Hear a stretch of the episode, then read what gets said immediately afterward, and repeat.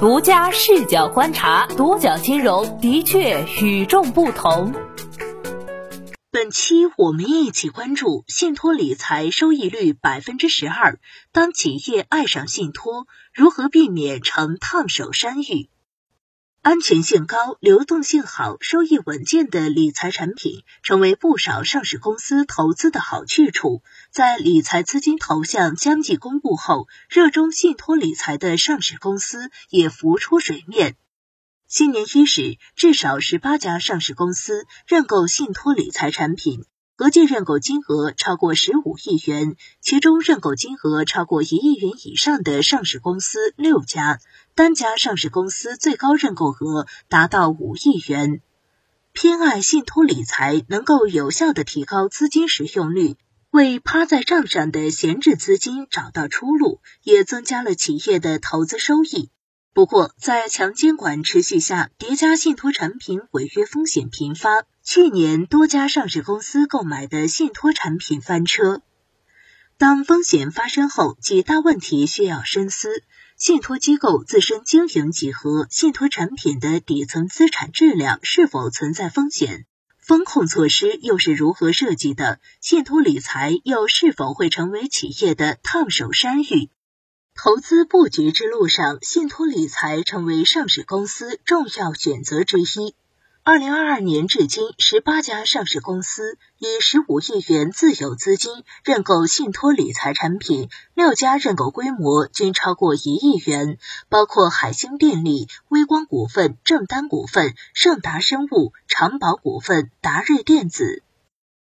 购买信托理财金额最高的上市公司是海星电力。委托理财受托方为华能贵城信托，产品名称为华能信托瑞安一号单一资金信托、华能信托瑞安二号单一资金信托，合计认购金额五亿元。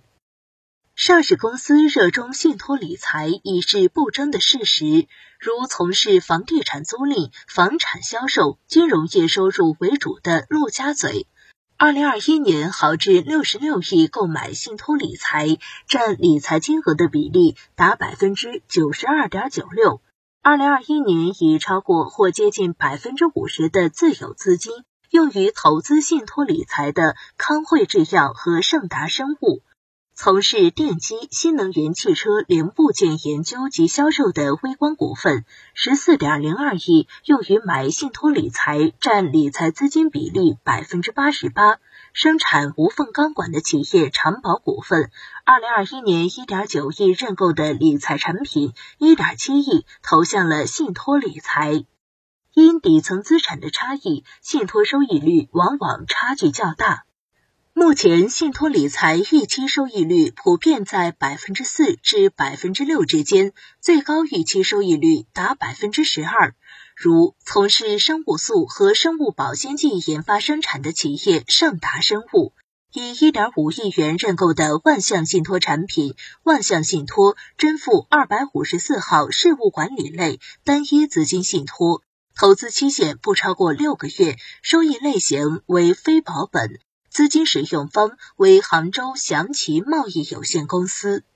二零二一年，盛大生物以相同的认购金额、期限和预期收益率投资了上述产品，最终获利一千三百九十点二二万元。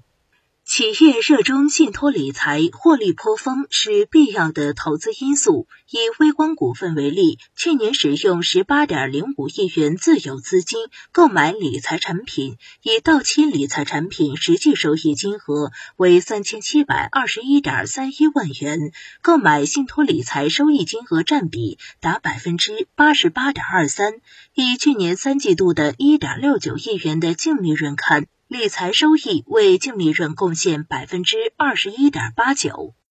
可以肯定的是，预期收益率秒杀其他理财产品。信托理财为企业实现躺赚，当然，这背后需要一双火眼金睛，能够清晰辨别底层资产质量。从投资范围看，信托计划资金主要投资固定收益类。包括银行存款、货币市场基金、债券基金、交易所及银行间市场债券等。部分产品还投向了银行理财产品、基金、证券、保险的资产管理计划以及信托业保险基金等。高收益背后往往有着高风险，上市公司不可能不清楚这个道理。不容忽视的是，劣迹斑斑的信托项目导致企业频频踩雷。二零二一年，四家 A 股上市公司踩雷信托理财，分别是洋河股份、德展健康、海南海药、ST 华资，涉及的违约金额合计超七亿元，涉及信托机构包括新华信托、新时代信托、恒大信托、渤海信托。德展健康购买的渤海信托发行的一年期渤海信托现金保现金管理型集合资金信托计划，二零二一年十一月部分本息逾期，涉及本金和投资收益合计二点三六亿元。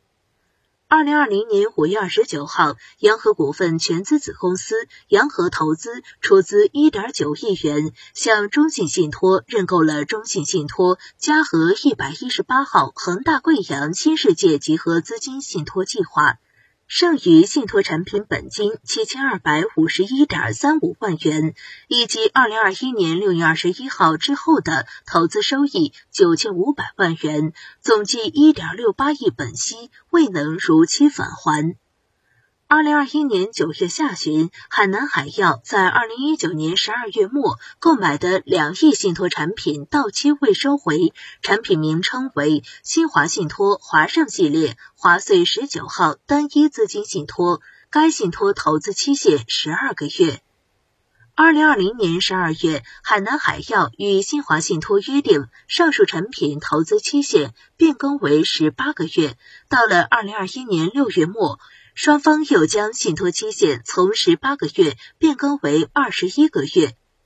到了同年九月末，本该是约定到期的最后期限，但作为融资方，重庆金赛医药有限公司仅向海南海药支付了两千二百六十四万元的利息，但尚未偿还两亿元的本金。二零二二年一月六号，海南海药发布公告披露，公司已收回现金一点九亿元。剩余未归还债权本金及利息，将继续采取追偿措施。此外，另外一家上市公司 ST 华资踩雷新时代信托，后续1.2亿元委托理财展期十二个月后再次逾期。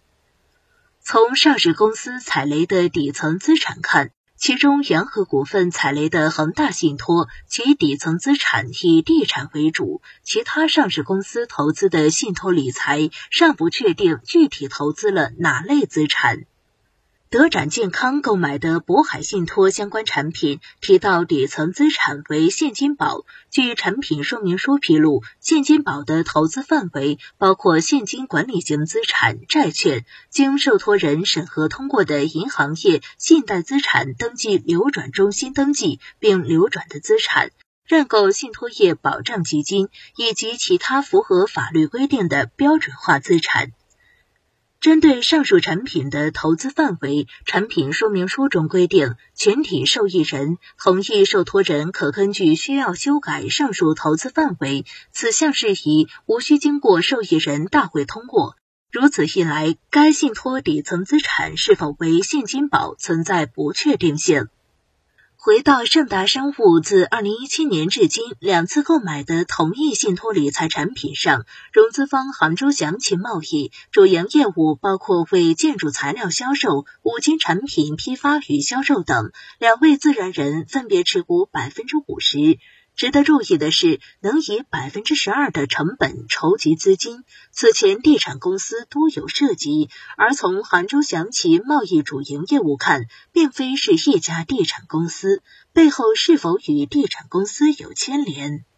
对此，盛达生物在一月六号关于使用闲置自有资金购买信托产品的公告中称，此次购买的信托理财。由森然扬帆控股集团有限公司为最终资金使用方提供连带责任保证担保。查询工商信息发现，森然扬帆经营范围主要以房地产开发、酒店管理为主，是台州市天台县规模最大的地产企业。二零二一年，信托机构违约事件频发，违约项目超二百七十个，金额接近一千四百亿元，底层资产主要来自地产项目。雪松控股深陷信托产品兑付逾期而备受关注。今年一月三十号，雪松控股董事长、创始人张晋发了一封亲笔签名致歉信，信中称，受资产特性、交易价格、交易流程等因素影响，资产处置及回款计划未能落实，原定于一月底完成的兑付，预计将延期至二月底。在雪松信托长盈一百三十三号的产品中，其底层资产为恒大集团子息投资有限公司在深圳的旧改项目，于二零二一年九月违约付息，此次已经是雪松信托一年间的二度违约。一边是上市公司投资信托产品获得了丰厚收益，一边埋下的地雷隐患是不少企业对信托理财处于远望的态度，同时也让信托机构感受到了阵阵寒意。作为通道方，信托机构往往也是受害方，而最坏的结果，则是一些融资方没有可供执行的资产应对危机。如何避免踩雷，保证企业投资的信托产品及资金安全着陆？用益信托研究院预志认为，当前信托市场环境还是相对艰难的，风险因素的考量还是第一位。上市公司购买理财产品主要目的是提高公司闲置资金的使用效率，获取部分收益，因此主要购买的是低风险的理财产品。实际上，符合上市公司需求的信托产品并不是太多，主要考虑一些固收类产品，产品收益不是太高。预制成用闲置资金投资信托理财产品，注意两点：一是安全性，附带较低收益；二是流动性，不影响正常经营。信托项目一是看有没有抵押物，另外看项目本身。中邮证券研发部副总经理、首席策略分析师程一梅表示，表面看，少数企业购买了信托、私募投资基金、资管计划等产品，实际上底层资产投向控股股东、实际控制人、关联方的案例也时有发生，而委托理财也往往成为变相为关联方书写的通道。